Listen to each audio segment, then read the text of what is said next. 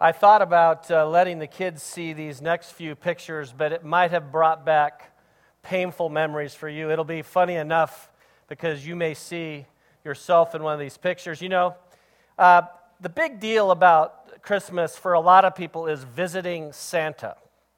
Now, I realize that this is church, but I couldn't help but be reminded of my experience of visiting Santa. I was like some of these kids. Maybe some of your kids were like these. Let's take a few looks here. Really? Is this necessary? I didn't want a ball for Christmas. I'm out of here. I am out of here. Look, this mean man won't let go of me. Or how about, honey, let go of mommy. Look at, she's like flying away from her child. Or, whose idea was this? He's upset, isn't he? Hey, I'd be scared too. Look at that guy. Holy smokes. Take that, you brute. At least someone is smiling. Santa's having a good time. Well, this morning, when we think about kids, uh, I do have a grandson. He has already become the most photographed child in history. It's been three weeks. But we make a big deal about getting pictures of our kids at the right time with Santa. Some of you, you post it on Facebook, or you'll share a video on Vimeo. If you could write a press release, you would have done it already. But there was a kid who was born two thousand years ago. His name was Jesus Christ. And how did the world find out that he was born? If we were going to write a press release today about his birth, what would it say? And if you were going to be the press agent for Jesus, the child born in Bethlehem, who would have you released it with? Who would you have gone to first? Who would get that exclusive interview with Oprah or Barbara Walters, or maybe if you were a sports fan, maybe Bob Costas? You see, our text this morning gives us a very interesting view of this, because in Luke chapter two, verse eight, we see the announcement of Jesus' birth was made to a group of totally unlikely people.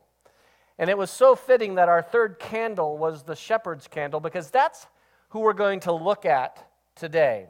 A few weeks ago, Denny brought us a view from Joseph's vantage point. Today, we'll look from the shepherd's vantage point. And the question I want to ask you, if God had chosen to make the announcement to you, how would you have responded? Now, as we look, we've already read the text, so we won't stand and read the text today. But it is amazing how God's word can be in your mind. I think the very first Christian, uh, Christmas pageant that I was in, I was a narrator, and I had to memorize a large section of Luke chapter two. And as I was rehearsing this performance again for you this morning, I realized I had memorized it in the King James Version.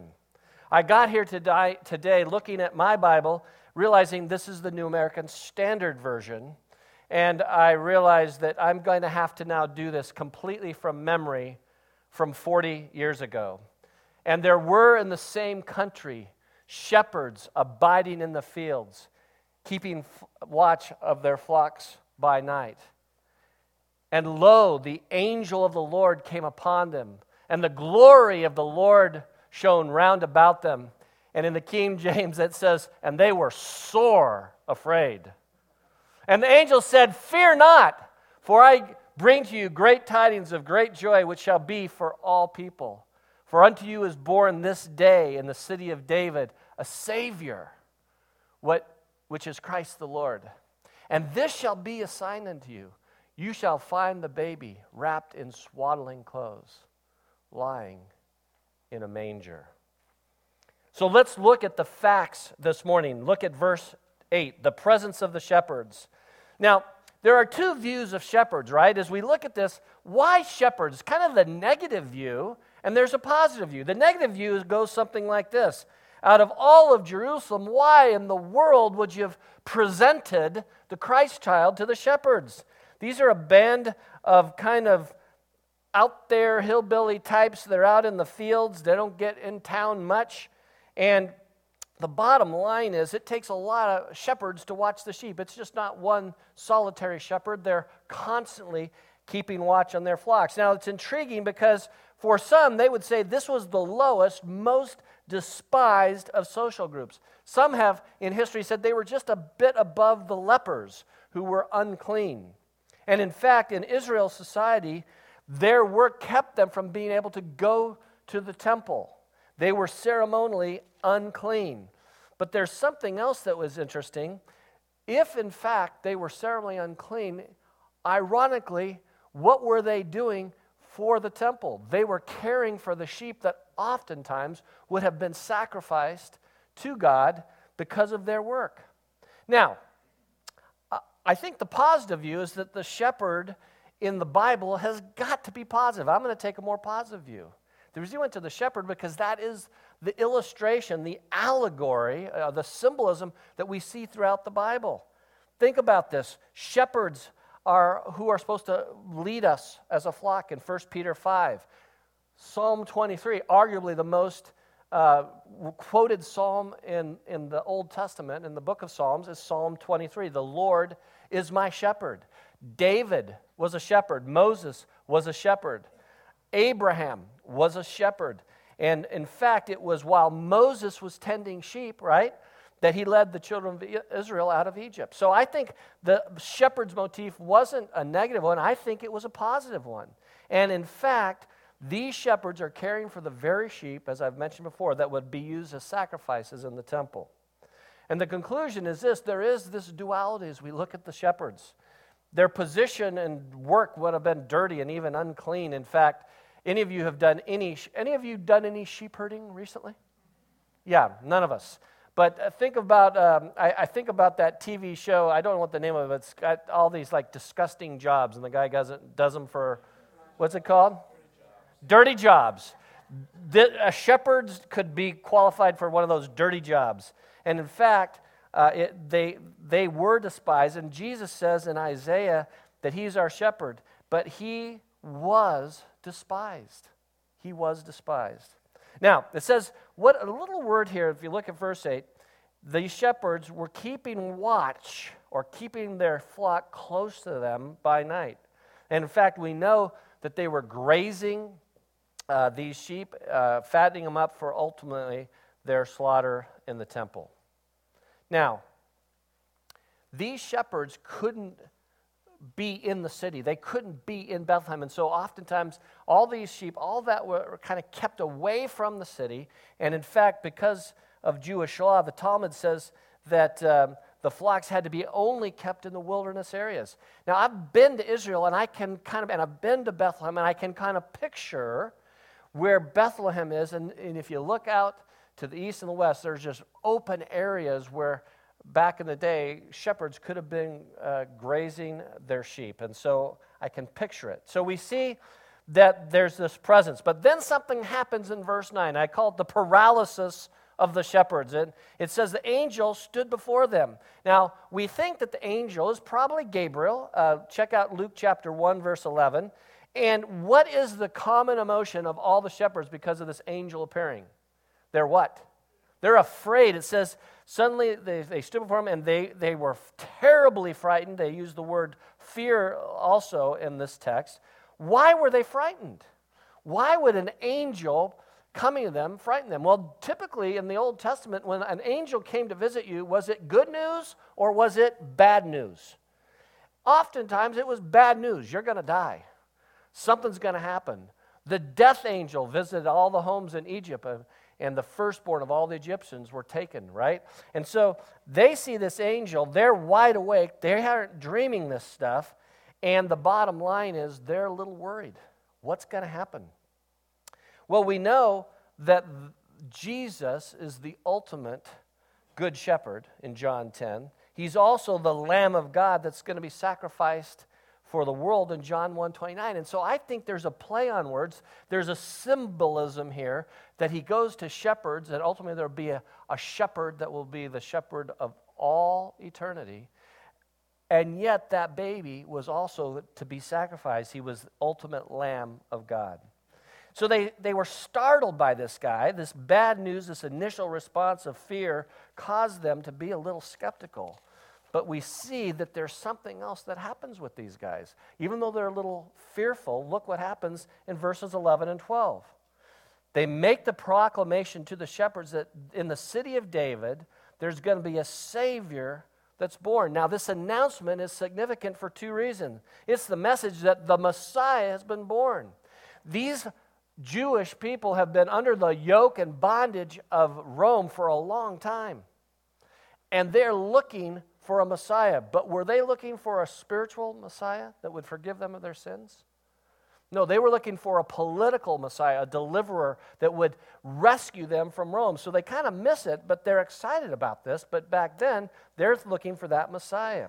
It also fulfilled uh, the pro- prophecy of Micah five two, that in the city of David, the Bethlehem, Uh, which is near Jerusalem. You can, in fact, you can see from Bethlehem over to Jerusalem when you go to Israel. So it, it's very significant. And there are three descriptions of this Savior of the world, this Jesus, this Christ child. Look at the three words there in verse eleven. Circle them in your Bible. Savior, Christ, and Lord. Three different descriptions of Jesus. And I want to suggest that the Savior um, description is that he's going to be a deliverer, a deliverer from enemies. And in fact, this is the one of only two places in the gospel where he's referred to as a Savior, other being John four forty-two, and it's when the men of Sychar confess Jesus as the Savior of the world. So they're looking for a political deliverer, but he's a Savior for them spiritually. Secondly, he's the Christ. He's the Messiah. He's the anointed one, the one they were looking for. And then lastly, he's the Lord. He's the Master. That's that covenant name for God. thirty-seven more times in the book of Luke, he'll use this word, uh, Lord. The very interesting thing is that this is the only time in the entire New Testament, even though it's in the Old Testament, that those three words are used together in the same sentence, in the same verse. Savior, Christ, and Lord. So then uh, we see, and I won't, because I'll get into angels next week and what they did. Skip on down to verse fifteen. What did they do about this? And it came about when the angels had gone away from them into heaven that the shepherds began saying to one another, "Let us go straight to Bethlehem. Let us go there." And they've got to see what, if this thing uh, has happened. Now, notice they want to see this thing has happened. It's not see if this thing has happened. They go from this kind of fear to now they're curious. And they got to go check it out for themselves. And this idea of finding it is the idea of finding something after a prolonged search. So it wouldn't have been hard. They're going to go check out Bethlehem. They probably went to each of the Uh, looking at the inns for them, but they found him. It's a, Bethlehem was not a big place, and they found him. And these guys are not easily fooled. They're, they're going to check out the facts. You know, if the angel said it, you know, did I really get this right? Was I sleeping? Was this a dream? This is not a fantasy. This is the Messiah. And I want to ask you, when God gets your attention with something that is kind of mind-blowing, we've got a great example of what do you do with this? Initially, they were fearful. Oftentimes, people who are far from God are fearful because they're not sure what they're going to get themselves into. But once you begin to check out the facts of the gospel, what is our response? Well, I think they give us a, a, an interesting response here because they're checking it out. There, there's a discussion among themselves. They began saying to one another, "Wait, what happened?" And then there's a decision that's made. Let, let's check this out. If you expect people to make a decision for Jesus Christ without discussing it with people that, that are important to them, you're kind of putting the cart in front of the horse. We, we so often want to pray that people come to faith in Christ and they hear the gospel and they just make an immediate response. That's not going to happen for most people. They want to discuss it. They want to reason with it. They want to check it out for themselves. But then once they make a decision, is there any dilly-dallying? No. There's no delay. They're, boom, they're on it. They're moving on it. And they go and they check it out. On Friday, my friend John Beam went from death to life, from being far from God to making a decision for Jesus Christ. Now, you don't know who John Beam is, and and uh, but he's a guy I've been sharing Christ with for two and a half years. Well, actually, uh, almost two years. It was right after Christmas in early two thousand eleven when he heard the music playing at the community center at Arroyo Vista, and he snuck in the back door. And it was in January, and I was doing this thing where we were writing a prayer. What is God's prayer? What's our prayer this year for our church? He didn't know God from a hole in the wall. He had been far from God for a long time. He had enough courage to write this prayer request on his card: pray that I have the courage to come back next week. And he came back the next week, and the next week, and the next week. Well, like every good pastor, after three visits, he goes from a suspect to a prospect.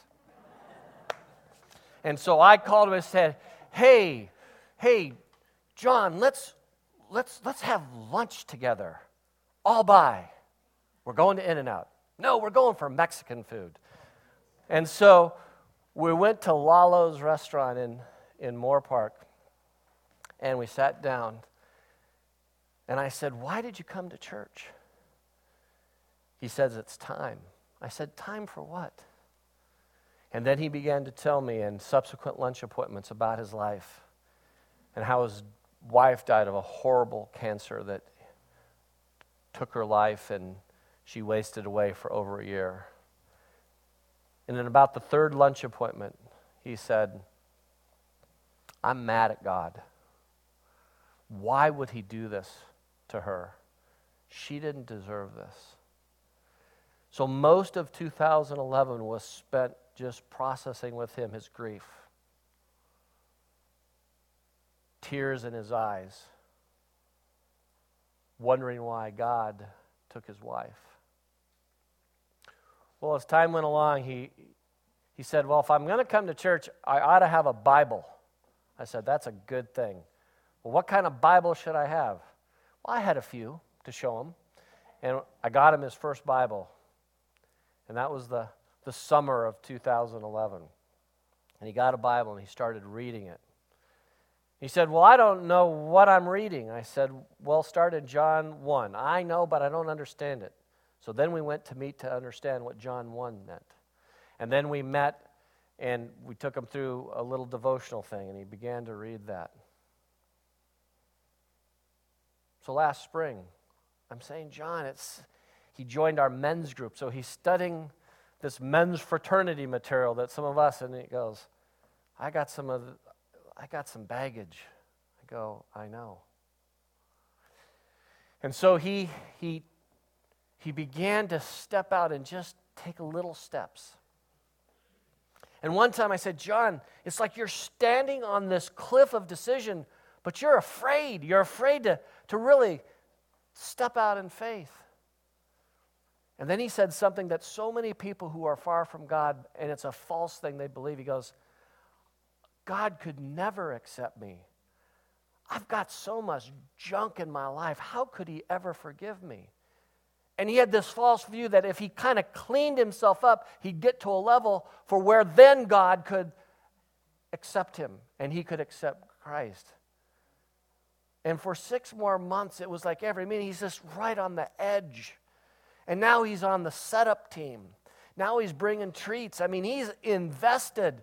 He's tithing. He's doing all this stuff, but he still doesn't know Jesus. And he'd say, yeah, the good man upstairs is looking after me. And then he'd say stuff like, oh, my kids, man, they, they don't want anything to do with church.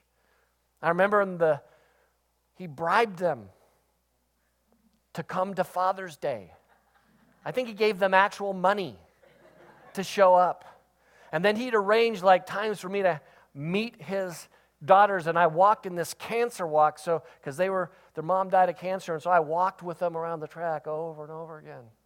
I got to tell you, I can't tell you how many different kinds of means and different things I said, but he followed this path just like the shepherds. He was afraid, like, I don't know. And then he got curious, and I'll tell you the end of the story when we get to the next point. So look what happens. The, the shepherds in verses seventeen and eighteen, and when they had seen this, when they finally saw the Christ child, they made known the statement which has been told them, and all who heard it, not just the shepherds, but everyone they talked about, wondered at these things which were told them by the shepherds.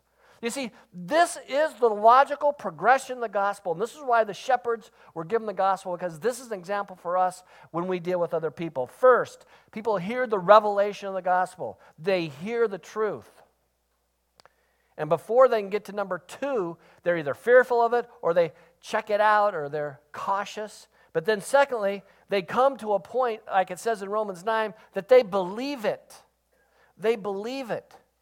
And you, many of you know in this room, the day that you gave your life to Christ, you believed the truth of the Scriptures. Thirdly, then they pursue it, and that's what these shepherds begin to do. They pursued it. They embrace Christ. And then you see in verse seventeen, fourthly, then they tell others about it. The shepherds were the first hearers of the gospel. This is why they're important. They're the first believers of the gospel, and they're the first preachers of the gospel. You see, we think, oh, they got to go through ninety-three weeks of discipleship, and then they can share their faith. No, they come to create faith in Christ. That's the best time for them to start opening their mouths. They go, what if they give us false doctrine? We'll sort it out. Let them tell others about Jesus, because that's the progression. They're going to hear, they're going to believe, and then they want to proclaim. And after their encounter with Mary and Joseph and Jesus, they couldn't help but tell others. And so I want to ask you a question this morning. Are we making known what we know about Jesus? You see, we don't have to know everything. We have to know this one simple thing. I was lost, but now I'm found. I was blind, but now I see. I was headed in the wrong direction. And as Psalm says, God lifted me up out of the miry clay. I told you when I came to faith in Christ as a six-year-old, back in first grade at my little Christian school. But I didn't tell you that it wasn't till eighth grade, between eighth and ninth grade, that I understood that salvation for me was more than that fire insurance policy, if you know what I mean, right? It wasn't just like, oh, I'm not going to hell, thank goodness. But there was this understanding where I came to the conclusion that I wanted Jesus not only to be my Savior, but to be my Lord. Now, we don't know how the story ends. We don't know how these shepherds then progressed in their faith, but I believe that they were the very first Christ followers right here in Luke chapter two. And we have to give people the time to progress through their, their questions about faith. One of the people that I enjoy talking with is Rod, and he's sitting right over here, and he's like going to shoot me right now because every time I talk to him, I say, hey, have you had any interesting conversations? The guy's a walking evangelist, and he's talking to people. He meets people in restaurants, and he's telling people he's meeting, hey, why don't we have coffee? There's some real advantages in evangelism when you're retired, isn't it? Do I hear an amen to that? All right. See, You, some of you are retiring from jobs. You're just got. You're getting ready to get busy for the kingdom. By the way, there's another group of you who have such an awesome opportunity to share your faith. How many of you might call yourself in this audience a term of endearment from my heart to yours, but you would consider yourself mothers? The other word is soccer moms. You're out on a field doing something with kids most. Most months of the year. Raise your hand. If you're a mom and you have kids in sports. Look at all these evangelists out here. They're out there hours. I mean, they, it takes a logistics or a math major to get kids in the right place at the right time, fully clothed and in their right mind. And there's a whole bunch of other parents like that sitting on fields hours on end, and this is the chance for us to share with them. People have a lot of time in their hands when they're watching T-ball with five-year-olds. Worse yet, soccer with eight-year-olds. And even worse, basketball with nine-year-olds. All the above. And so people need a chance to hear the story. So Friday, John and I, he says, I've got to tell you something. I was wondering, because I said, when you pray to receive Christ, could I be there? So he told me about this set of experiences where he was fishing by himself. And a family was there at six o'clock in the morning with two little kids. He said, it's kind of early. Why are you here? And the guy said, because I'm fishing for my dinner. And it pricked his soft heart because he he knew that as a Christ follower, God loved that family, but he hadn't yet given his life completely to Christ. He's just still on that edge. And he says, and he said it was the first time he had ever done it. This is two years into this now. He said, can we pray that we catch a lot of fish? I thought there was a guy who told some disciples to put your your nets on the other side. So they fished for a while, and they were just catching these little perch and not much. And he said, God, you've got to answer this prayer. We're catching this guy's dinner. And the way he said it to me Friday, he was so sincere. I said, well, what happened? He goes, John, it was unbelievable. I prayed again. I threw my, my line in there, and I caught the biggest perch I've ever caught. Now, I know nothing about fish, but he showed me the size of this fish, and he has a size twelve foot, and it was four inches longer than the size of his foot on the ground. It was huge. It was probably like a seven-pounder, and it had meat on it. And the guy looked at him, he said, God answered your prayer. He said, I know. He was kind of stunned. Well, there was a set of other circumstances that happened. But the bottom line is that he kneeled on November twentieth in the sand and said, God, I need you. So I said, did you ask Jesus to be your Savior? He said, well, not in so many words. I said, so you're still standing on the cliff? You kneeled down, you said you need him, but you didn't ask Jesus to be your Savior? He goes, is that what I got to do? I said, John, we've talked about this. He goes, and we're at Lalo's, he goes, he pushes away as he plays, he goes, now I'm losing my appetite. I said, oh, I don't want to discourage you, but you're so close. He goes, I give up. What do I need to do? And again, and I've gone with the gospel thirty times, at least. So we walked outside Lalo's. We're standing in the parking lot, which is kind of weird for dude dudes standing in a dark parking lot. I'm sure somebody thinking we're doing some drug deal here. You know, it's like, what are they doing out there? And I said, let's pray. I said, do you want to pray? He said, can I just follow your word so I get it right this time? I said, I think you had it right the first time. I'm just witnessing what you've already done. And he closed his eyes and he said, Dear Jesus, and he repeated these words, I know I'm a sinner. I need you. Would you forgive me? Come into my life and change me from the inside out. I know that Jesus Christ died on the cross for my sins and purchased my place in heaven and paid for the penalty of my sins. And this was big with me with him. I kept talking to him, and I am trusting in Jesus Christ alone for my salvation. I now put my life into your hands. In Jesus' name, amen. And he prayed that prayer, and tears came down his cheek. And he said, on Tuesday, I'm getting a tattoo with my daughter. And then we discussed what the tattoo would say. And he's landed on this: honor God, love your family. December fourteenth, two thousand twelve. Now, he's scared to death because next Sunday he's coming to our church to publicly declare his faith. And you got to pray because this is touch and go for him because he knows, he because he brought it up. He said, now I suppose I've seen you do this at church before. When someone trusts Christ, they've got to give a testimonial or uh, a testament. And I said, yeah, you get to tell your story. Would you pray with me that John's decision would be life-changing? But more importantly, would you pray with me that during this Christmas season that you would have the opportunity to share the greatest news in the world to someone who's farther or far away from God? We're not just doing Christmas Eve to have a nice little service. That's why there's hundreds of those cards that you can take today to give to a friend.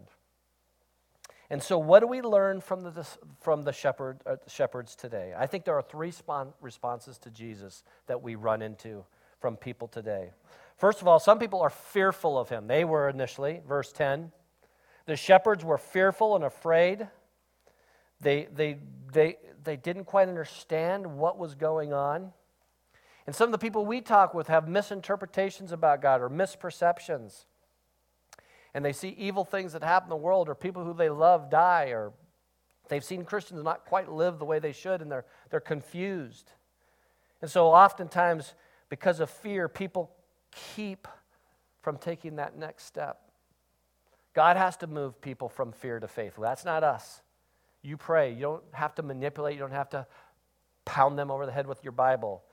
Let God move them from fear to faith. Secondly, are you curious about him? People oftentimes will then move from fear to curiosity. After the shepherds' initial shock, they had to go check it out. First Corinthians one, verses twenty-six to twenty-nine, talks about we're aware of our needs, that God chose the foolish things in this world to, co- to shame the wise, to confound the wise. Who would have gone to shepherds to make this announcement? God did. And so my question to you, are you just content to hear about Jesus? Are you today willing to check out the facts? I make no assumption that everybody sitting in this room is a Christ follower. I can't make that assumption. I don't care if you've been at church for forty years. What separates you from death to life, lost and found, is one simple gospel fact, Jesus. And the gospel simply is this, that you've given your life and you've allowed Jesus Christ to take your life and put it in his hands. It's simple, but so profound. And so after finding the baby, these shepherds are great examples of how they then began to think about faith. You see, curiosity doesn't make a commitment. Write that down. Curiosity doesn't equal commitment. These shepherds would have been unsaved shepherds had they not taken that next step of commitment. They investigated, and then they responded. And thirdly, I'd say to you in verse eighteen, are you pursuing him? Do you have this sense of expectation? Are the people that are close to faith, have they bought in completely? Are you sitting here maybe and you're, you like these sermons, you like the music, you like the family atmosphere, but you've never personally asked Jesus into your heart? Are you content to just stand there with your mouths wide open in awe, but not take the next step? Here's the next formula. Wonder doesn't equal surrender. They wondered, they were curious, they checked it out, but ultimately they had to respond. And so I'm going to ask you as a family to take twelve days to study and reflect and share deeply. You're going to get an email from me tonight. We'll double up a couple and we'll end on Christmas Day with the final day. twelve days of family devotions that you'll do in ten.